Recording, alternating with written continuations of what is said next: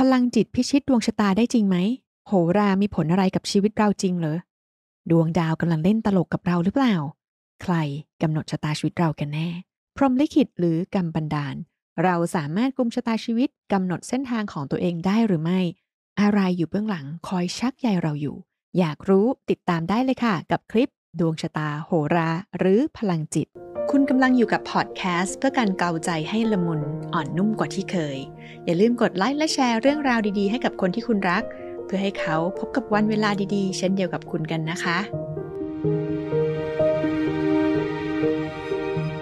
สวัสดีค่ะ ขณะนี้คุณผู้ฟังอยู่กับพี่พิงพิงวรเกตตั้งสืบกูล ปัจจุบันเป็น CEO บริษัทเกา365 ที่ทำเพจกลาวนิสัยอันตราย รวมทั้งเป็น Co-founder และ CEO ของ WPI ที่ทำงานกับชาวต่างชาติมากว่า 13 ปี พี่พิงเพื่อออกหนังสือ How to กลาวชีวิตให้ดีกว่าเดิมไปสดๆ ร้อนๆ เลยนะคะ ใครสนใจอยากปรับ mindset up level skill Q ego เติบโตสู่ความสำเร็จพลาดไม่ได้นะคะ หาซื้อได้แล้วในร้านหนังสือชั้นนำหรือ inbox ในเพจกล่าวนิสัยรายได้เลยค่ะไหนนะคะ ใครชอบไปดูลายมือ ศึกษาพวกเรื่องโง่เฮง ฟังคลิปราหูย้ายพฤหัสเล็งลักบ้างจ้ะ ยอมรับมาซะดีๆอ่าพี่ผิงนะก็จริง ๆ ก็เป็นหนึ่งในคนที่แบบว่าเฮ้ยเวลาเห็นปกคลิปที่เกี่ยวกับราศีตัวเอง แล้วเขาพาดหัวแบบเก่งอะ่ะเออมันแบบอยากรู้เหมือนกันเนาะก็บางทีก็โดนตกไปเหมือนกันนะใช่ไหมเออธรรมดานะคะคนเราเราก็อยากจะรู้จักตัวเองเนาะอยากรู้เรื่องราวของตัวเองรวมไปถึงเรื่องราวของคนอื่นด้วยปะเช่นแบบแฟนเราคู่แข่งเราอะไรแบบนี้เนาะอยากเห็นอนาคตเนาะอยากรู้ล่วงหน้าน่ะก็เลยชอบการทำนายทายทักใช่ปะก็ไม่แปลกนะคะ คลิปนี้นะคะ บอกไว้ก่อน เป็นความคิดเห็นส่วนตัว เป็นความเชื่อส่วนบุคคล โอเคไหมเราจะไม่ไปก้าวร่วงใครนะ ทุกอย่างในโลกเนี่ยล้วนแล้วแต่เราจะเลือกทางนั้นเลย ถ้าเราเลือกได้ดี เลือกได้ถูกต้องเหมาะสมพอดีกับตัวเรานะคะผิงคิดว่าชีวิตมันก็จะปังไม่แป๊กเนาะส่วนตัวเลยนะคะผิงก็เชื่อนะ เรื่องแบ็กกราวน์หรือต้นทุนเดิมของตัวเองนะคะ ว่าแต่ละคนมีมาไม่เท่ากันหรอกจริง ๆ แล้วนะคะ แล้วพี่ผิงนะคะ ก็เชื่อว่าเราสามารถดูเรื่องราวของตัวเองได้บางส่วนแน่นอนเลยนะ ตั้งแต่วันเดือนปีเกิด รูปลักษณ์ภายนอกของเราใช่ไหมรวมไปถึงนิสัยใจคอความถนัด หรือพรสวรรค์นั่นแหละที่ติดตัวมา พวกนี้ดูได้นะ ถูกต้องใช้ได้เลยล่ะนะคะ ก็เลยทำให้เดี๋ยวนี้เนาะก็จะมีคุณพ่อคุณแม่มือใหม่หลายท่านใช่ปะต้องกำหนดเลยฮะวันคลอดไงเอาแบบเลิกงามยามดีโรยเกิดมาแล้วจะได้แบบนั้นแบบนี้อะไรเงี้ยก็ขนาดคุณหมอดูนะคะพยายามจัดให้ขนาดนั้นนะคะ คุณหมอโรงพยาบาลก็ไม่ได้ขัดอะไรใช่ไหมฮะ สุดท้ายเป็นไงคะหลายคนก็เกิดตรงเวลาที่กำหนดเป๊ะไม่ได้เหมือนกันนะเออมันมีซัมติงเนาะเกิดขึ้นให้พลาดไปซะงั้นเลยนะคะ บางคนก็พลาดระดับนาทีเนาะระดับวินาทีเลยก็มีเนาะเออแล้วกลายเป็นว่ามันมีผลนะแต่หมอดูเขาว่างั้นนะนะว่ามีผลนะหมอโรงพยาบาลคงคิดว่าเฉยๆนะพลาดกันอยู่แค่ไม่กี่วินาทีนาทีอะไรเงี้ยใช่ไหมแต่ปริวิงก็เคยเจอนะคนที่รู้จักเนี่ยเป็นกรณีที่ก็มีผลการเคลื่อนของนาทีวินาทีประมาณนี้เหมือนกันก็แปลกนะคะ โตขึ้นมันก็เห็นผลพอสมควรเลย ไม่เชื่อก็ไม่รู้จะว่าอย่างไงอะเนาะเออแต่พี่ผิงจริงๆแล้วสนใจเรื่องอะไร สนใจว่าอะไรมันอยู่เบื้องหลังการคาดเคลื่อนนั้นตั้งหากอะเออมันเป็นพรหมลิขิตหรอ หรือมันเป็นกรรมบันดาลหรือเปล่า คือฐานเดิมเนี่ย ถ้าเขามาแค่นั้น เราจะเสกให้เขาเป็นมากกว่านั้นได้ไหม เออเหมือนจะได้ แต่ก็ยากอยู่เอ๊ะแล้วทำได้ไหมหรือทำไม่ได้เลย มันก็ดูลึกลับซับซ้อนซ่อนเงื่อนกันทีเดียวเชียวนะคะ เรื่องดวงชะตาโหรานะคะ ในหลายประเด็น เป็นเรื่องของสถิติที่รวบรวมไว้เป็นพันๆปีเลยอะง่าย ๆนะคะ เจ้าชายสิทธัตถะเนี่ยทำไมเกิดมาปุ๊บโหนพยากรณ์ได้ทันทีคะว่า ต่อไปจะเป็นอะไรอะเขารู้จักอะไรหรอดูจากลักษณะของเจ้าชายตามตำราโบราณเลยนะว่า บุคคลที่มีลักษณะแบบนี้จะเป็นอะไร เรียกว่าแม่นมากเลยด้วยอ่าจำได้ไหมคะเราเคยเรียนกันในคลาสพระพุทธศาสนาว่าอะไร บรรดาโหรทั้งหลายต่างทำนายตรงกันว่า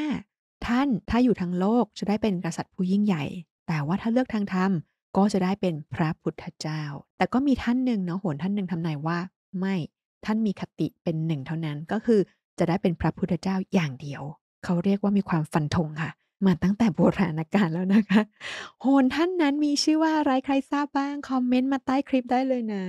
เพราะว่าโหรท่านนั้นนะคะ หลังจากนั้นก็รีบออกบวชไปรอ การตรัสรู้ธรรม คือมั่นใจเบอร์นั้นเลยล่ะ เอออะเดามาเลยนะเดามา ใบให้นิดนึงก็ได้นะคะ ว่าโหรท่านเนี้ยนะคะ สุดท้ายแล้วได้เป็นพระอรหันต์องค์แรกในพระพุทธศาสนาด้วยนะ เอ้ยเราท่องกันอยู่นะ มีชื่ออยู่จำได้แน่นอนอ่าลองไปคิดแล้วก็คอมเมนต์มาใต้คลิปดูนะคะอะกลับมาเรื่องของเราดีกว่า คือเขาดูยังไงล่ะ ทำไมดูออกเลยอะว่าหน่วยก้านแบบนี้หน้าตาแบบนี้โง่เฮงแบบนี้จะได้เป็นพระพุทธเจ้า เอ๊แสดงว่าหน้าตาคนเรา รูปทรงหน้า ตาหูจมูก ปากคิ้ว แม้โหนกแก้ม ก็บอกได้ปล่าว่าคนนี้น่าจะเป็นคนยังไง อนาคตจะเป็นแบบไหนใช่ไหมบางบริษัทก่อนจะรับพนักงานระดับสูงเขาทำไมคะมีการดูโง่เฮงก่อนนะจ๊ะคุณผู้หญิงก็เชื่อนะ ว่ามันบอกได้ในเบื้องต้นเลยล่ะว่าคนเนี้ยมาทรงอย่างแบดหรือทรงอย่างกู๊ดอาพูดศัพท์ที่ถูกต้องก็คือ มีบุญไหมคนเนี้ย มีโชคลาภติดตัวมาไหม มีพรในแบบที่ว่ามาอยู่กับบริษัทเราแล้วอะพาให้รุ่งไหมไม่ใช่พากันให้เรือหาย ไม่ใช่เขาสร้างกันมาดีๆ แต่นี่เข้ามาทำไมฮะล้มระเนระนาดตายแล้วไม่ใช่เลยใช่ไหมเออไม่ได้นะหรือใครเคยไปดูลายมือหรือลายนิ้วมือนะถ้าดูลายมือก็จะเป็นศาสตร์เก่าหน่อยใช่ไหมแต่เดี๋ยวนี้เขาจะมีแนวโมเดิร์นนะดูลายนิ้วมือนะมีการสแกนเพื่อดูนิสัยเลยใช่ไหมพี่ปิ่นก็เคยมาแล้วเหมือนกันนะ ถามว่าตรงไหมก็ค่อนข้างตรงทีเดียวนะคะ บอกแบ็กกราวด์ได้ในระดับหนึ่งเลย คือข้ออธิบายแบบนี้เนาะว่ามันเป็นรากของเราเป็นอดีตของเรา ซึ่งเมื่อเรารู้สิ่งที่เราทำมาในอดีต การต่อยอดอนาคตก็จะง่ายขึ้นอะ make sense เหมือนกันนะเหมือนเราเคยเดินเส้นทางนี้มา คือมีนิสัยแนวนี้มา เราเลยเหมาะจะเป็นแบบนั้นแบบนี้ เพราะว่าการเดินต่อมันก็ก็ง่ายถูกไหมเออมันก็รุ่งไวได้เร็ว คือต้นทุนทำมาดีแล้วไงแล้วถ้าไม่มีล่ะ แต่ว่าอยากเป็นทำไงได้ไหมก็ได้นะ ก็แทนที่จะใช้พรสวรรค์เราก็อาศัยพรแสวง เพราะพรสวรรค์เนี่ยก็มาจากพรแสวงในอดีตนั่นแหละถูกปะ เรียกว่าใช้ความพยายามในปัจจุบันเป็นตัวสร้างได้นะ ศึกษานะคะ ฝึกฝนซะก็ได้นะ แต่ว่าถ้าเราจะเทียบกับคนที่เขาฝึกมาก่อนแล้วเป็นยังไง เราก็จะช้ากว่าเหมือนเขาเริ่มต้นที่ 20 แต่เราเริ่มต้นที่ศูนย์นะทำนองเนี้ยใช่ปะแต่ก็เหมือนเต่ากับกระต่ายหรือเปล่าอ่าเขาอาจจะวิ่งจูดไปเลยอ่าแต่ดันประมาทพักก่อนไรก่อนใช่ไหมแต่เต่าอย่างเราก็ต้มเตี้ยมไปเรื่อยๆแบบว่าทำอย่างสม่ำเสมอไงเดินไปเรื่อยๆ ก็ไม่แน่นะ อาจจะชนะก็ได้ใช่ไหม หรืออย่างการดูลายมือก็แปลกเช่นกันนะ ที่บอกอะไรได้อย่างไม่ธรรมดาเหมือนกันอย่างพี่ผิงนะ เออ เคยดูมา แบบไม่ได้ตั้งใจ แอบเล่านิดนึง ตอนเด็กๆอะ่ะ ในคลาสแนะแนวนะคลาสแนะแนว ที่โรงเรียนวันนั้นไม่รู้คุณครูอารมณ์ไหนค่ะ คุยไปเล่นไปอะไรสักอย่างแล้วก็อยู่ก็เดินมาดูลายมือแล้วพอดีดิฉันเป็นเด็กแถวหน้าไงคะอ่านั่งแถวหน้าห้องค่ะ ตอนนั้นช่วงมปลายเริ่มเรียนเก่งแล้วนะเออคุณครูท่านก็บอกว่าอ่าไหนคะหนูแล้วก็หยิบมือพี่ไปจ้า แล้วก็ไปดูแป๊บเดียวเลย บอกว่าอะนี่เธอเป็นครูนี่พี่ผิงก็รีบชักมือกลับไว้ด้วยความตกใจครูไม่นะ หนูไม่อยากเป็นครู ไม่เอาหนูจะเป็นนักธุรกิจอะไรเงี้ยเออเพราะหนูเลขบัญชีหนูไม่เอาคลูกอะไรเงี้ยไม่ชอบอย่างแรงอะนึกออกไหมครูก็เลยฟันธงบอกว่า เอ้า นี่มันขึ้นมาชัดเลยนะว่าหนูจะเป็นครูอะ คือตอนนั้นพี่ผิงก็แบบอารมณ์ประมาณมองบนเลยก็ว่าได้นะ เออแต่คำนี้มันก็ก้องอยู่ในหูเหมือนกันเออจนวันนี้ทำไมคะเมื่อวานค่ะเพิ่งไปสอนที่บริษัทยามาฮ่ามาค่ะ งงเลยค่ะเฮ้ยคุณครูของเรานี่ก็แม่นแท้จริง ๆ เลยนะคะอะฮะอะใครเคยไปดูแล้วแม่นมาบ้างนะเอาไม่แม่นก็ได้ไม่รู้ลองเม้นกันมาใต้คลิปว่าเคยไปดูไหมรู้สึกยังไงบ้างนะก็อยากรู้เหมือนกันว่าคนที่ฟังช่องเราเนี่ยชอบอะไรพวกนี้หรือเปล่าเป็นสายมูแค่ไหนนะคะแต่ว่านะ อย่าเพิ่งมาถามชื่อแม่หมอกับพี่ผิงนะ ไม่มีแนะนำไม่ได้เลยนะคะ ก็ต้องบอกว่าไม่ถนัดสิ่งนี้นะ เออ แต่พูดมาทั้งหมดไม่ได้ทำให้เชื่อ และไม่ต้องรีบไปหาหมอดู คือพี่หมิงจะบอกว่าพี่หมิงไม่ได้ขวนขวายทั้งหมดที่พูดมาเนี่ยมันมันไม่ทันตั้งตัวนะที่ดูเนี่ยดูฟรีหมดเลยจ้ะอ่าแต่ถ้าเราสังเกตนะเราก็จะเห็นว่าคนที่เขาไปดูหมอส่วนใหญ่จริงๆแล้วเขาทำไมฮะสุขหรือทุกข์ธุรกิจกำลังขาขึ้นเลย ไปได้สวยความรักกำลังเบ่งบาน อยากไปดูไหมให้หมอทักเรื่องลบๆไหมไม่น่านะ เออ เพราะคนที่เข้าไปหาหมอดูแบบเปิดไพ่ก็มักจะเป็นจังหวะที่ทำไมฮะ การงานไม่ดี การเงินไม่คล่องใช่ไหมจะเปลี่ยนงานดีไหมเปลี่ยนไปแล้วทำอะไรเราจะเหมาะดีอะไรอย่างเงี้ยเงินจะเข้ามาเมื่อไหร่จะเป็นหนี้สินไหมควรจะเอาหนี้มาคืนหรือเปล่าอะไรแบบเนี้ยใช่ไหมคือพูดง่ายว่ามืดแปดด้านตัดสินใจเองไม่ได้นั่นแหละ ก็เลยจะไปขอคำปรึกษาขอตัวช่วยหน่อย มันก็ไม่ได้ผิดอะไรเนาะเพราะชีวิตคนเรามันมีขึ้นลงตลอดมีสุขมีทุกข์นั่นแหละ เราก็ไม่รู้ว่ามันจะเกิดอะไรขึ้นไม่รู้จะทำยังไงแล้วอะไรแบบเนี้ยเนาะเออแต่นะถ้าเรารู้นะว่าชีวิตเนี่ยมันเป็นอย่างนี้แหละ มันมีขึ้นมีลงแล้วเรารู้จักเตรียมตัวเตรียมใจไว้เป็นยังไงฮะ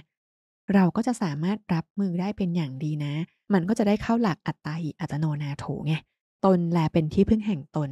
คือจะดูมากี่หมอสุดท้ายแล้วยังไงคะ ก็อยู่ที่ตัวเราปะอยู่ที่การกระทำของเราไหมที่กำหนดเส้นทางของตัวเอง มนุษย์เราเนี่ยนะทำกรรมทางกาย วาจาแล้วก็ใจตลอดเวลาเลยนะ ตลอดทุกอนุวินาทีก็ว่าได้ กรรมในปัจจุบันเนี่ยแหละ ให้ผลทั้งในปัจจุบันและอนาคต ส่วนกรรมในอดีตก็ให้ผลในปัจจุบันและอนาคตเช่นกัน เพราะฉะนั้นส่วนผสมของกรรมที่เกิดขึ้นบอกยากจริง ๆ ว่าเป็นกรรมที่ทำมาเมื่อไหร่ ชาติปางไหน สิ่งที่เห็นว่าไม่สมกับเหตุในปัจจุบัน แต่มันสมกับเหตุในอดีตที่เราทำมาไงอ่าถ้าเรานะคะอยากปล่อยวางเป็นทำใจได้แล้วก็เดินหน้าต่อได้ก็ต้องหันมาศึกษาหาความรู้เรื่องนี้ให้มากขึ้น เพราะว่าโลกนี้ก็ยังมีสิ่งที่เราไม่เห็นอีกมาก มีสิ่งที่เราไม่รู้อีกเพียบเลย เปิดใจนะคะก่อนจะตัดสินใจ เพราะจะทำให้เราเข้าใจอะไร ถูกต้องตรงไปตามความเป็นจริงซึ่งจะทำให้ชีวิตเรารอด ปลอดภัย มีชัยชนะนะคะ เรากำลังอยู่ในเกมยาวนะคะ The Long Game นะอะรู้ไหมว่ามันไม่ใช่แค่แบบร้อยปีหรือชาติเดียวอะจริง ๆ มันอาจจะยาวนานจนไม่มีจุดสิ้นสุดเลยก็ว่าได้นะ ซึ่งถ้าเราต้องเดินทางไกลขนาดนั้น แต่เราไม่มีแผนที่ไม่มีเข็มทิศก็ยากที่จะไม่ตกระกรรมลำบากใช่ไหมคะ แถมนะ เป็นการเดินทางที่ชอบเซตซีโร่ให้เราด้วยนะ คืออะไร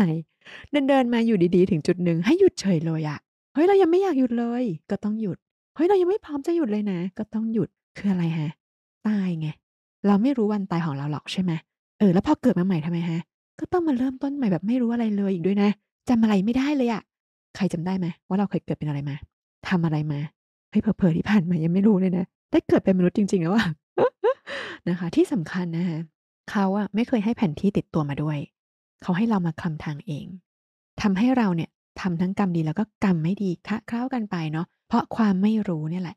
ไม่รู้ว่าเราไม่รู้ หรือไม่รู้แต่เชื่อว่าเรารู้แล้ว ก็อาจจะทำให้เราเดินผิดหลงทาง เข้ารกเข้าพรงเลยก็ได้นะ ตามทันไหมคะอ่าแต่คลิปนี้จะไม่พูดถึงแผนที่นะคะ เพราะว่าได้พูดไปแล้วในคลิปก่อนหน้านี้ก็คือเราแก้กรรมนะคะ พี่หมิงก็ได้บอกวิธีแก้กรรมไปแล้ว กันเอาชนะกรรม3วิธีนะ ไปหาฟังได้ในคลิปก่อนหน้านี้นะคะ ส่วนตัวจริงเลยพี่ผิงเนี่ยเชื่อใน destiny เนาะ destiny คืออะไร คือชะตากรรมหรือเปล่าเอ่อคือคิดว่าเรามีเส้นทางบางอย่างแหละ หรือมีชะตากรรมที่ถูกกำหนดไว้แล้วส่วนหนึ่งแน่ๆนะเพราะว่ากรรมในอดีตที่ผ่านมามันมีอยู่แล้วนะ แต่ไม่ใช่ว่าเราแก้ไขใด ๆ ไม่ได้ เราจะกำหนดเส้นทางใหม่ไม่ได้นี่ไม่เชื่อนะคะ แต่เราต้องรู้มากกว่าว่าจะทำยังไง อะไรทำให้เราสามารถกำหนดเส้นทางของเราได้ ให้เราเดินตามลู่ที่ควรจะเป็นอะสมมตินะ ว่าเรามีแผนที่แล้วอ่ารู้แล้วจะไปตรงไหน ต้องใช้เส้นทางไหนล่าสุดก็รู้แล้ว แต่จะเดินให้ตรงทางไม่แวะข้างทางไม่ออกอ่าวเนี่ย คิดว่าคืออะไรฮะอ่ารู้ไหมนี่เรากำลังอยู่ในเพจอะไรกันอยู่คะทุกคนเกลาเนาะเราก็ต้องเกลาตัวเองสิ ก็ต้องเกลานิสัยของเรานั่นแหละ อ่าเพราะว่านิสัยนี่แหละ เป็นตัวกำหนดชะตากรรมของเราในปัจจุบันและอนาคตเลยล่ะ ถ้านิสัยดีก็ไปได้ดี มีชีวิตที่ดีมีความสุข ถ้านิสัยอันตรายก็ตรงกันข้ามกันเลยใช่ไหมคะ แล้วจะสร้างนิสัยพื้นฐานที่ดีได้ยังไงอะทราบไหมคะ กิจวัตร4อย่างรูทีนนะเขาเรียก daily routine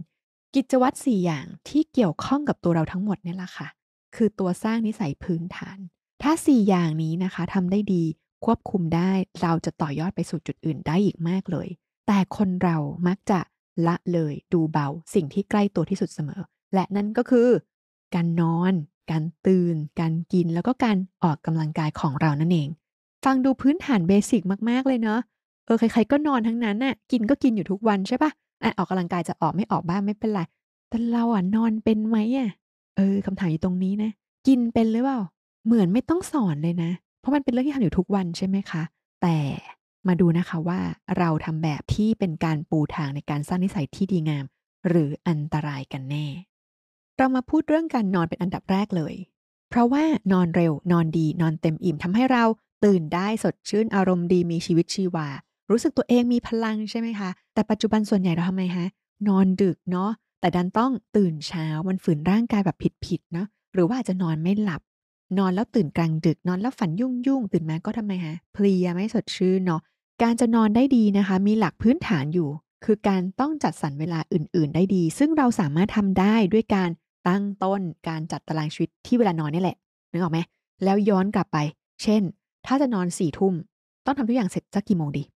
อะสมมติคนหลับง่าย ทุกอย่างควรเสร็จสักอ่าสิบห้านาทีก่อนสี่ทุ่มแล้วกันแป๊บเดียวฉันก็หลับละอ่าถ้าเกิดยิ่งได้นั่งสมาธิก่อนนอนก็หลับง่ายไปอีก อะแล้วถ้าเกิดเป็นพวกหลับยากอะควรให้เวลาตัวเองเท่าไหร่ดีสามสิบสี่สิบนาทีไหมที่จะไม่ทำกิจกรรมใดๆเลยโดยเฉพาะการใช้มือถือจำได้ไหมฮะแสงสีฟงสีฟ้าเลยเขาพูดถึงเนาะมีผลจริงๆนะเรื่องคอมพิวเตอร์คอมพิวเตอร์ที่เราใช้ไม่ว่าจะเป็นการทำงานการดูไปเรื่อยเปื่อยนะคะพูดได้ง่ายว่าเราเนี่ยต้องหยุดทำอะไรทุกอย่างไปเลยอะเพื่อให้เวลาตัวเองได้เคลียร์ใจเนาะเขาเรียกว่าอะไรเหมือนกัน wind down ก็คือค่อย ๆทำให้ตัวเองสงบลง เพราะเราไม่ใช่หุ่นยนต์ไงจะสั่งให้นอนก็นอนได้เลยอะไรเงี้ยใช่ป่ะเออแต่โอเคนะ ถ้าควรทำสมาธิมามากๆ มันก็สั่งได้อยู่ อ่า เห็นมีลูกเพจนะคะบอกว่าอยากรู้เรื่องการสั่งจิตดึงดูดความสำเร็จอีก พี่พิงอยากจะบอกอย่างนี้ว่า ให้เริ่มการสั่งจิตให้หลับและให้ตื่นให้ได้ก่อน เออ ถ้าเกิดทำได้นะ เดี๋ยวอย่างอื่นไม่ยาก อ่า เราทำได้ไหมอ่ขอขั้นโฆษณาเล็กน้อยละกัน คือใจเราเนี่ยจริง ๆ แล้วอะมันคุมกายเนาะ แต่ว่าใจอะต้องมีพลังมากพอ มีพลังก็ต้องเกิดจากการฝึก ฝึกซ้ำๆนะคะ ส่วนตัวพี่ผิงนะ พอใจมันมีพลัง เราก็จะทดสอบมัน ทดสอบตัวเองนั่นแหละ ด้วยการบอกตัวเองว่าอะไรหลับซะ แต่ไม่ได้กล่อมแบบต้องให้ใครมาช่วยกล่อม หรือพวกหลับซะหลับซะนะหรือว่าแบบฟังพอดแคสช่วยกล่อมอะไรก็ไม่ใช่นะ แต่ว่าเราอะใช้วิธีการวางใจไว้ที่กลางท้องเขาเรียกว่าที่ศูนย์กลางกาย เป็นจุดที่เป็นที่พักของใจอยู่แล้วอ่าเราหลับได้เนี่ยเพราะใจมันกลับมาที่จุดนี้กลางท้อง บริเวณที่บอกว่าอ่าเป็นจุดตัดเนาะที่ทำให้ร่างกายด้านบนเท่ากับด้านล่างนะคะ ร่างกายด้านขวาเท่ากับด้านซ้ายเป็น center of gravity ของมนุษย์ทุกคนเลย ซึ่งถ้าเราทำสมาธิด้วยการโฟกัสที่จุดศูนย์กลางกายบ่อยๆ เราจะคุ้นใช่ไหม พอคุ้นเนี่ยก่อนนอน เราก็แค่เอาใจมาวางไว้ตรงนี้ เดี๋ยวก็หลับ ความคิดต่างๆ มันจะค่อยๆ หายไปเองนะคะ ยิ่งเราฝึกตัดใจปล่อยวางเวลานั่งสมาธิได้มากเท่าไหร่นะ เวลานอนก็จะใช้วิธีการเดียวกันเลยนะคะ แต่ที่สำคัญคือต้องทำซ้ำๆเวลาเดิมๆ ตรงนี้ก็จะช่วยได้มากเลยนะคะ อย่างบางทีพี่ผิงเนี่ยนะคะ ฝืนไม่นอนอ่ามีงานเร่งมากๆเลยนะ ไม่ยอมนอนเวลาที่เราตั้งใจไว้ เท่านั้นแหละ มันจะน็อกเลย คือเหมือนกายมันสั่งมันฝืนไม่ได้ เพราะว่ามันคุ้นกับการนอนเวลานี้อ่าแล้วยิ่งพอเราไปฝืนปุ๊บระบบเรารวนเลย หลังๆ ก็เลยไม่ยอมแหละต้องฟิกซ์เวลานอนให้ได้นะคะ ไม่เสร็จไม่เป็นไรเลิกไปก่อน แล้วค่อยไปทำเวลาอื่นอ่าโฆษณามายาวไปเลยนะ กลับมาก่อนกลับมาที่การจัดตารางเวลานะคะเพื่อให้นอนได้ตามเวลาอ่าอันนี้เราจะรู้ทันทีเลยนะคะว่า เราต้องทำงานเสร็จทำภารกิจต่างๆ เสร็จกี่โมง ซึ่งทำให้เราไม่เรื่อยเปื่อยไง จะคุยจะดูสื่อเกินเวลานี้ไม่ได้ ราะว่ามันหมดเวลาสำหรับสิ่งนี้แล้ว เรียกว่าชีวิตมันจะเป็นล็อกล็อกของมันได้นะเออคือเช่น ต้องกินให้เสร็จไม่เกินเวลานี้ทำโน่นนี่นั่นได้ถึงแค่นี้อ่าถ้าได้แบบนี้นะคะ จะได้ทำทุกอย่างที่อยากทำที่ต้องทำและทำได้ทุกอย่างด้วยนะ เออ คนที่ทำได้เจ้าจะรู้สึกภูมิใจตัวเองมากเลยนะคะ ที่เราควบคุมชีวิตได้ แล้วมันก็จะช่วยควบคุมคนอื่นได้ด้วยนะ เช่น ถ้าเราเป็นคุณพ่อคุณแม่นะเรามีวินัยแบบนี้นะคะ เราก็จะช่วยควบคุมพฤติกรรมของลูกตั้งแต่อย่างเล็ก ๆ ได้เลยทำให้เขามีวินัย มีการจัดตารางเวลาที่ดี แต่ถ้าตัวเราเองก็ปล่อยไหล ลูกเราจะเหลืออะไรใช่ไหมก็ปล่อยไหลตามเราคือคุณแม่พี่ผิงเนี่ยนะคะ เวลาเนี่ยเป็นล็อกๆแบบนี้เลยล่ะทำให้เราเห็นท่านนะคะ แล้วก็สามารถเรียนแบบได้ ซึ่งต้องบอกว่านี่ยังไม่ได้โคลนนิ่งมาร้อยเปอร์เซ็นต์นะจ๊ะเพราะว่าคุณแม่นี่คือเป๊ะมากเวลาตื่นเวลานอนเวลากินเวลาออกกำลังกายขนาดมีลูก3คนนะทำงานอีกต่างหากนะไม่ได้เป็นแม่บ้านอย่างเดียวนะก็ยังสามารถทำได้คิดดูนะคะแล้วก็มีอิทธิพลมาถึงตัวเราได้ขนาดนี้เนาะ เพราะว่าชีวิตมันกระทบกันนะคะ กระทบซึ่งกันและกัน ถ้าอยากให้ลูกเลิกเล่นเกม หรือว่าให้เล่นเกมเป็นเวลา คุณพ่อคุณแม่เองก็ต้องมีเวลาที่ชัดเจนเช่นกันนะ ไม่ใช่บอกให้ลูกเป็นนอนอ่าแต่ตัวเองดู Netflix ถ่ายมือถือต่อแบบนี้ก็ยากเหมือนกันนะคะ เพราะว่าถ้าเรามีชีวิตที่มีล็อกเวลาในแต่ละกิจกรรมชัดเจนนะเราจะมีประสิทธิภาพมากขึ้นในทุกเรื่องด้วยอ่าแต่ไม่ได้แปลว่าชีวิตเราจะเร่งเร่งรีบรีบร้อนๆนะแต่มันจะเป็นการเค้นศักยภาพ เค้นวิธีการทำให้เราสามารถ ทำได้ดีขึ้นในเวลาเท่าเดิมหรือน้อยลง นั่นแหละที่เรียกว่า productivity หรือประสิทธิภาพ สิ่งนี้นะคะก็จะทำให้เราเก่งขึ้นทุกวัน ดีขึ้นทุกวันไปตามลำดับทีละเล็กทีละน้อย โดยไม่ค่อยรู้ตัว แต่ว่าถ้าเกิดใครนะ คาดหวังการพัฒนาแบบหวบห้ามก้าวกระโดดไปเลยเนี่ยจะไม่ได้อาจจะผิดหวังหน่อย เพราะว่าสิ่งนี้เป็นนิสัยเนาะมันจะค่อยๆเกิด มันจะค่อยๆสะสมอย่างค่อยเป็นค่อยไป เรียกว่าเก็บเล็กผสมน้อยไปก่อนอย่าใจร้อนนะคะ ต้องอดทนกับตัวเองให้ได้นะ วันนี้พลาดทำไม่ได้ ไม่ได้ทำก็เอาใหม่ แก้ใหม่ เริ่มใหม่ทำไปนะคะ เดี๋ยวเราก็จะมีความคิดสร้างสารรค์เกิดขึ้นอีกนะว่า เอ๊ะไอ้ที่ทำไม่ได้เพราะอะไรนะทำยังไงดี เราถึงจะทำได้ตามล็อกไว้ที่เรากำหนดไว้ดีอ่าพี่ผิงเนี่ยนะคะ ต้องบอกว่าปรับไปเรื่อย ๆ เลยอะสมมติอาทิตย์นี้นะฟิตอยากออกกำลังกายมากเลย อันหนึ่งชั่วโมงไปเลย นั่งสมาธิไปเลยสองชั่วโมง ปรากฏว่าทำไม่ได้เลย พลาดรวดรวดจ้ะเอาอยัางไง ก็ต้องตั้งต้นใหม่ ออกแบบตารางใหม่อะ งั้นออกกำลังกายแค่ 30นาทีแล้วกัน แล้วแบ่งการนั่ง 2 ชั่วโมงเป็น 1 ชั่วโมงกับ 1 ชั่วโมงดีไหมอะลองดูใหม่อะยังไม่ได้อีกเหรออะเอาใหม่อีก ต้องโยกกิจกรรมอะไรออกล่ะ ถึงจะได้กิจกรรมนี้เข้าไปได้ คือมันจัดระเบียบชีวิตทุกวันน่ะ แล้วมันจะรู้สึกสนุกกับการลองไปเรื่อยๆ จนกว่าจะลงตัว มันใช้เวลานะคะ แต่ถ้าเราสนุกเราก็จะทำไปเรื่อยๆเพลินๆแล้วนะ บางทีก็มีการ disrupt เกิดขึ้นใช่ไหม เออ คืออะไร ก็คือมีปัจจัยภายนอกมาเป็นตัวแปร ที่ทำให้สิ่งที่เราอยากทำทำไม่ได้แบบเดิม เช่น อยากนั่งสมาธิตอนเช้า ตัดตารางไว้ทั้งหมดแล้วอ้าวกลายเป็นงานเข้าเนาะต้องมานั่งตอนบ่ายแทน โอ้โห ทุกอย่างที่เราจัดเอาไว้ทำไมฮะ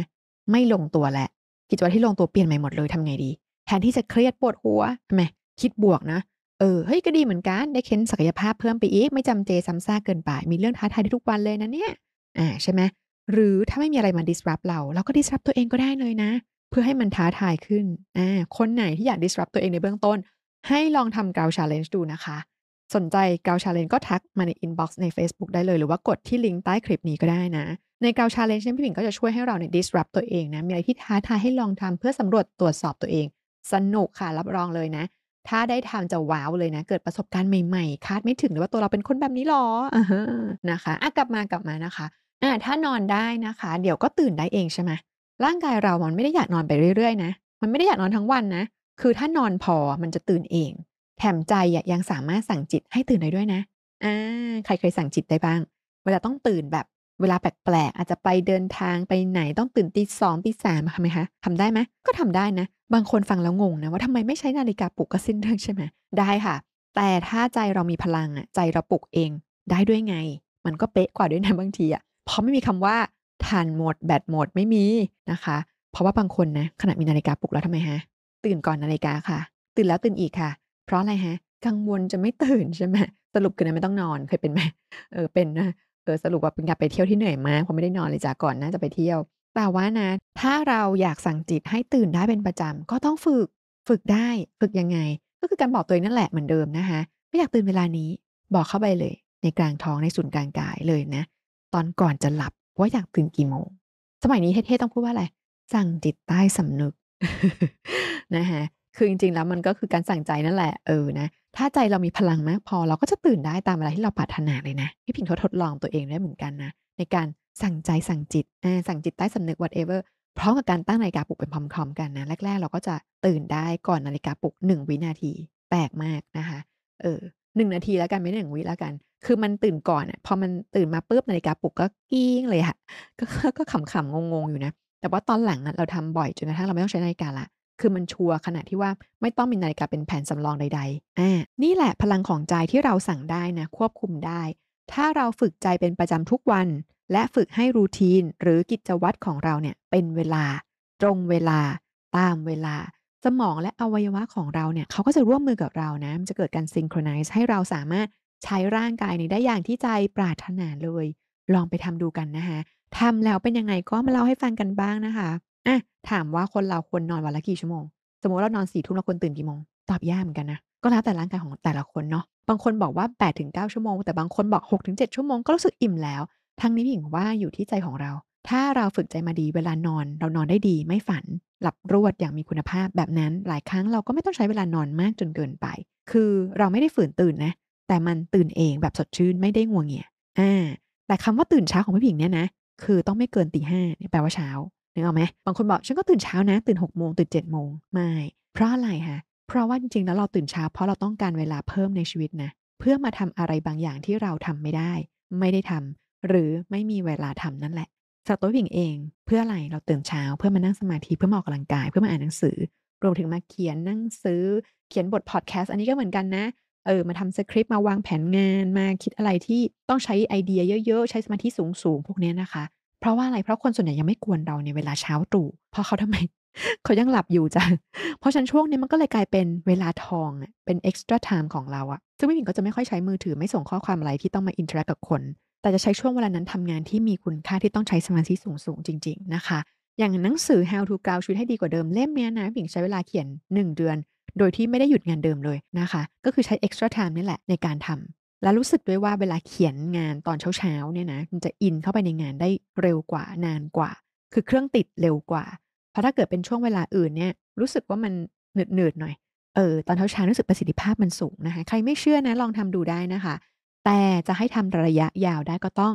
บริหารเวลาเป็นมี time management ที่ดีนะคะ ชีวิตจะได้ลงตัวไม่งั้นก็ทำได้แค่บางครั้งบางคราว แล้วก็จะไม่เห็นผลที่ชัดเจน เป็นรูปธรรมเป็นกอบเป็นกำเรื่องนิสัยหรือเรื่องกิจวัตรเนี่ยเป็นสิ่งที่ต้องอาศัยความสม่ำเสมอที่ฝรั่งเขาใช้คำว่า consistency เขาถึงบอกว่า consistency is the key คือมันเป็นปัจจัยหลักเลยนะในการทำอะไรให้สำเร็จ หรือบางทีเขาก็บอกว่าต้องอึดถึกทน อาหรือว่าใช้กริตใช่ปล่าอาแต่ไอ้ความมานะบากบั่นอุตสาหะกัดไม่ปล่อย ไม่ยอมวางจนกว่าจะสำเร็จเนี่ย มันก็อาศัยความสม่ำเสมอนี่แหละ และจะสม่ำเสมอเป็น routine เป็นกิจวัตรได้มันมาจากการจัดสรรเวลาเห็นไหมอ่าอยากจะบอกว่าคนที่บอกว่าไม่มีเวลา ลองมาปรับกิจวัตร4อย่างให้ลงตัวดู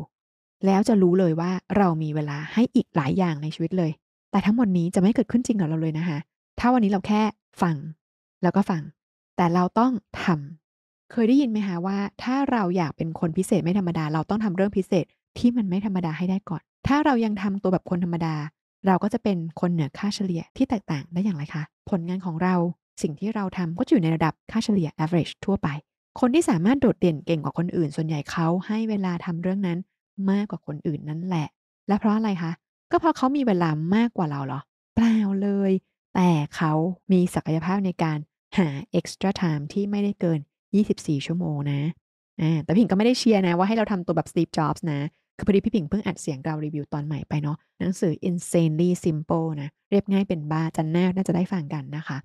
คือพี่ผิงเห็นว่าเขาเนี่ยมี extra time จริงๆ เพราะเขาทุ่มเทกับงานมาก ๆ เลย แต่ Steve Jobs เนี่ยก็ทำมากไปนิดนึงจนเสียสมดุลในเรื่องอื่นๆ ไม่ว่าจะเป็นเรื่องสุขภาพเพราะเขาบอกเองเลยนะว่าเขาใช้งานร่างกายหนักเกินไปหักโหมเกินไป คือพูดง่ายว่าเขาเนี่ยใช้พลังใจมากๆในการทำงาน เอาใจเดินหน้า คือใจเป็นไงกายเป็นบ่าวจริง ๆ คือร่างกายมันไม่ไหวอะแต่ใจมันสู้มันอึดอะเออเขาก็ทำได้เนาะแต่ทำไมฮะทำได้แต่แล้วก็เกิดโรคที่มันตัดรอนชีวิตเนาะคือมี extra time แบบฝืนร่างกายเกินไป อันนี้พี่หญิงไม่แนะนำเลยนะคะ คือเราต้องทำงานหนักแบบเขานะ แต่ไม่ฝืนจนเสียสมดุล ไม่งั้นเราได้เวลาแต่เสียสุขภาพ เสียความสัมพันธ์ ใช่ไหมมันก็ไม่ดี เพราะเรากำลังเล่นเกมยาว เราฝืนมากเกินไปมันจะประท้วงเราแบบนี้แหละ เออแล้วก็ไม่ควรรอให้มันประท้วงด้วยนะ เราก็ควรจะรับฟังกายนี้ให้ดีนะคะ เดี๋ยวจะสายเกินแก้เนาะ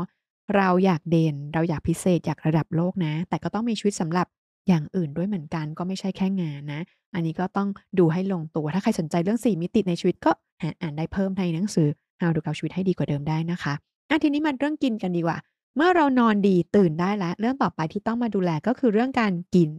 you are what you eat นี่จริงแสนจริงร้านจริงเลยใช่ไหมปัจจุบันอาหารที่ขายขายอยู่มีแต่อะไรฮะ อร่อยทั้งนั้นเลยค่ะ ไปตามห้างนี่แทบจะหาของมีประโยชน์ล้วนๆได้ยากมาก เพราะประโยชน์ล้วนมักไม่อร่อยลิ้นใช่ไหม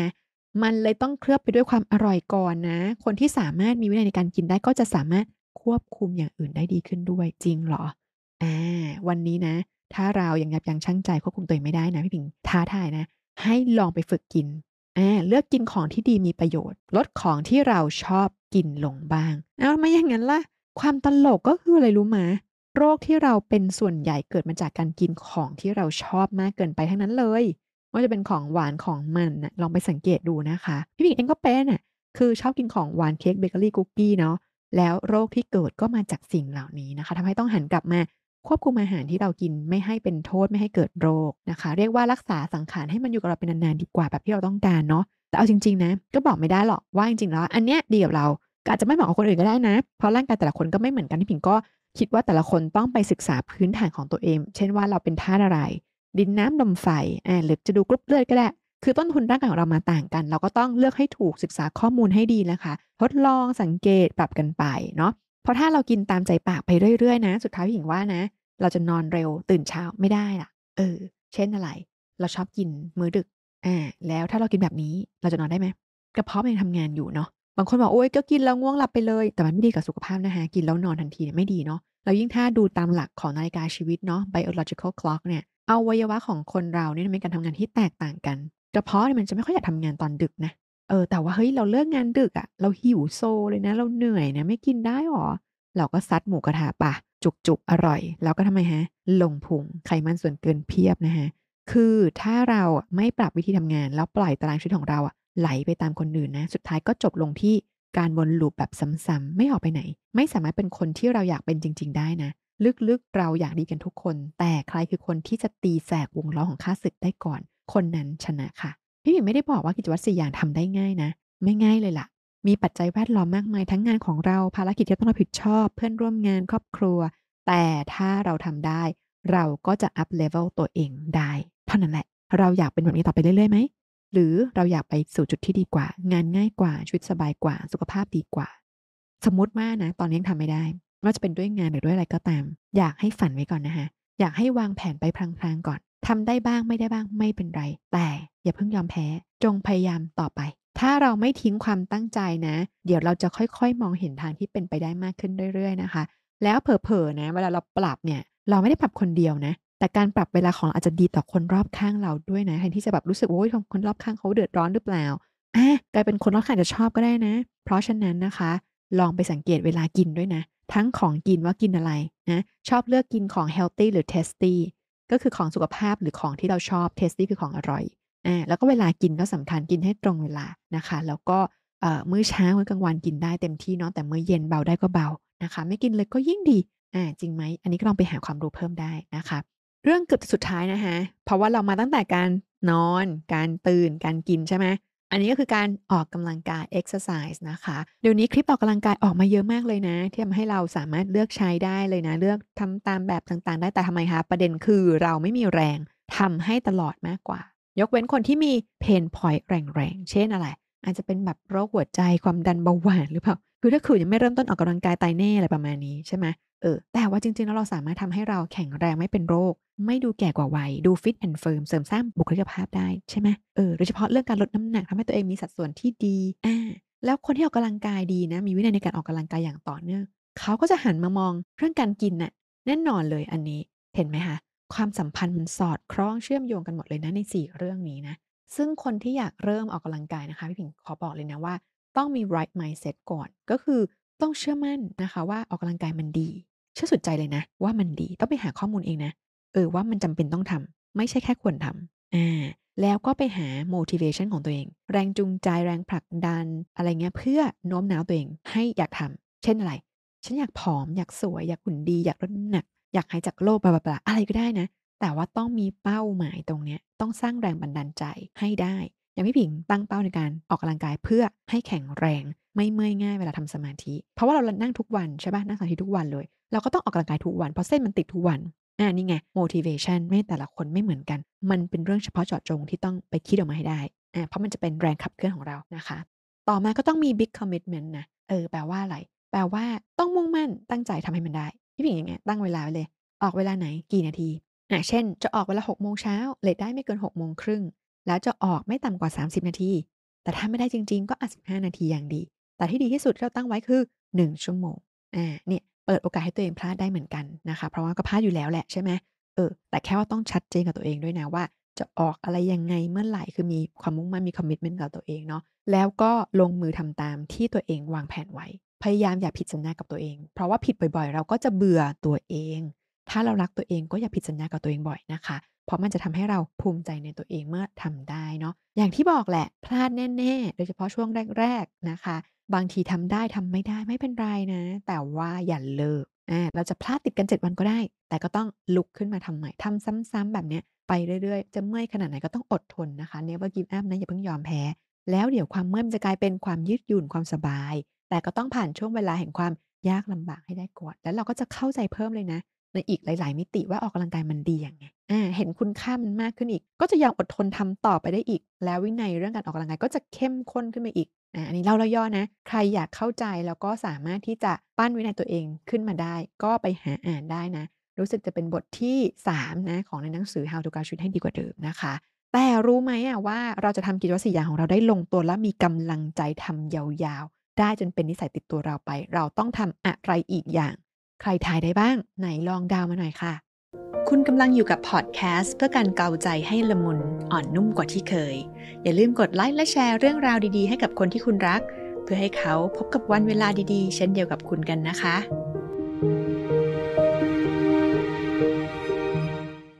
คิดออกกันไหมคะ หลักๆที่ทำให้เราทำได้ก็คือ ใจ ใจมันต้องเอากับเราด้วยอะ่ะ ใช่ไหมเคยไหมคะ วางแผนมาอย่างดีเลยสุดท้ายแล้ว คนที่ล้มแผนของเราคือ ตัวเราเอง บอกจะนอนสี่ทุ่ม แต่เราก็ดู TikTok ยันห้าทุ่มเที่ยงคืน คือไม่รู้ตัวเลยเวลาผ่านไปเร็วมากใช่ไหมพี่หญิงก็เคยเป็นนะดูไปเรื่อยๆเฮ้ยอย่าไล่สองชั่วโมงเลยเหรอได้ไงมันไหลไงเวลาในชีวิตเรามันไหลไปเรื่อยนะ ถ้าคุมไม่ดีเราจะเสียเวลาในชีวิตไปเยอะมาก ยิ่งถ้าเกิดเทียบกับคนที่เขาไม่ปล่อยไหลด้วยนะ ถ้าเราคุมตัวเองได้ฝืนตัวเองเป็น หรือมีวินัยในตัวเองนั่นแหละ เราจะมีเวลาในการทำอะไรอีกเพียบเลย หรือเราอยากตื่นเช้า เราอยากมานานมาก อยากมาตลอด แต่ทำไม่ได้สักที เพราะอะไรคะ เพราะไม่มีกำลังใจลุกอะแต่ถ้าบอกว่าเพราะไม่มีเป้าหมายในการตื่นมา เพราะอะไร อันนี้ขอให้กลับไปอ่านบทที่หนึ่งด่วน ขอหนังสือ How to ก้าชีวิตให้ดีกว่าเดิม อันนี้คนละเคสละนะคะนี่พิงพูดในกรณีที่ว่าเรามีเป้าหมายชัดไหมว่าจะตื่นมาทำอะไร แต่ตื่นไม่ได้นะ เพราะว่ามันขาดแรงใจ ใจมันไม่มีแรง ไม่มีพลังไม่มีกำลัง เพราะไม่เคยฝึกใจมา หรือเราอยากลดหวานลดไขมัน แต่พอเห็นเค้กปุ๊บทำไมฮะ พุ่งใส่เลยฮะ ความอยากอยู่ในอากาศ ความสามารถในการกินอยู่ในมือของเราจ้ะ คือฝันอยากผอมหุ่นดี fit and firm แต่การกระทำสวนทางกันตลอด รู้ว่านี้กินแล้วดี แต่เลือกอีกอย่างทำไมอะวินัยในการกิน รวมไปถึงการออกกำลังกายเนาะเราก็ save ไปเยอะเลยกี่คลิปกี่คลิปที่จะต้องออก cardio HIIT โยคะซื้ออุปกรณ์ก็แล้วเสื้อผ้าครบหมดเต็มชุดเลย แล้วยังไงฮะ ใช้ได้ไม่กี่ที กลับมายืนที่เดิม ที่ที่เคยคุ้นตาใช่ไหมคือไม่ได้ทำต่อจ้ะ เออทั้งหมดนี้ไม่ได้อะไรนะคะไม่ได้แซวใคร เพราะแซวตัวเอง คือเป็นมาหมดแล้ว ไม่ได้บอกว่าตัวเองวิเศษนะคะ แต่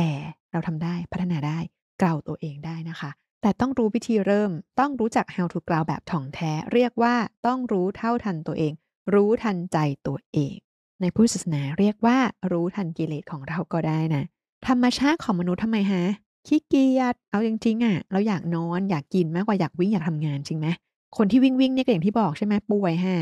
มีอะไรปัญหาอะไรสักอย่างที่เป็นเพนพอยต์นะทำให้เขาต้องฝืนใจ หรือคนที่ขยันมากเลยทำงานแต่เช้ายันค่ำเพราะอะไรคะเงินค่ะเงินไม่พอใช้หรือเปล่าคะคือถ้ารวยๆเราจะทำไหมคะไปเที่ยวเนาะไปกินไปนอนเล่นดีกว่าเปล่าเออ แต่รู้ไหมคะว่า คนที่เขาขยันเป็นปกติ ไม่ว่าเขาจะรวยหรือจนก็มีอะเพราะอะไรคะเพราะเขาสร้างนิสัยนี้ขึ้นมาได้แล้ว มันอยู่ติดตัวเขาแล้ว หรือคนที่วิ่งจนติดเป็นนิสัยทำไมคะสุขภาพดีแล้วก็ทำไม ก็ยังวิ่งต่อนะเขาไม่อยากหยุดแล้วอะเพราะว่ามันกลายเป็นนิสัยแล้ว อะไรที่เราหยุดทำมันก็ไม่ได้เป็นนิสัยเราแล้วไงแปลว่าถ้าเราอยากมีใจที่สั่งได้ มีแรงมีกำลังในการผลักดันความเปลี่ยนแปลงให้ตัวเอง ต้องฝึกใจตัวเองนะคะไม่ฝึกก็ไม่แกร่ง เวลามีอะไรมากระทบก็กระเทือน เซ เป๋ หรือว่าบางทีบอกว่าอะไร stunt อามึนงงไปหมดช็อกไปเลยใช่ไหมไปไม่เป็นเลยอาเพราะฉะนั้นนะคะ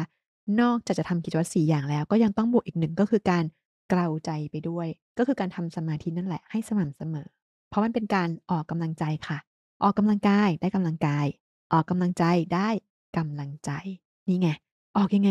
หาฟังได้เลยนะคะ ใน playlist เกลาใจออนไลน์ค่ะ มีให้เลือกเพียบเลย หรือใครอยากรู้เรื่องสมาธิเพิ่มเติมก็หาฟังได้นะคะว่าทำไมผิงถึงพูดว่าสุดท้ายแล้วเราจะทำ4อย่างเนี้ยให้มันต่อเนื่องสม่ำเสมอได้ต้องใช้ การกลาใจช่วยนะอาทำไหมไปหาฟังเพิ่มได้นะคะ สรุปก็คือเรามีต้นทุนมาแล้วแบบหนึ่งแน่ๆเนาะแต่เราก็สามารถทำวันนี้ให้ดี เพื่อให้วันข้างหน้าที่ใกล้แล้วก็ไกลโพ้นเนี่ยมันดีขึ้นได้เนาะด้วยการฝึกกิจวัตร4บวก1นะคะ เดี๋ยวผิงอาจจะมีการออก เกลา Challenge ตัวที่ 2 ก็ได้นะเกี่ยวกับเรื่องเนี้ยเอ่อสิ21วันเลยก็ได้แต่ตอนนี้พอดีให้ฝรั่งทำอยู่นะคะกำลังเก็บ feedback อยู่เนาะ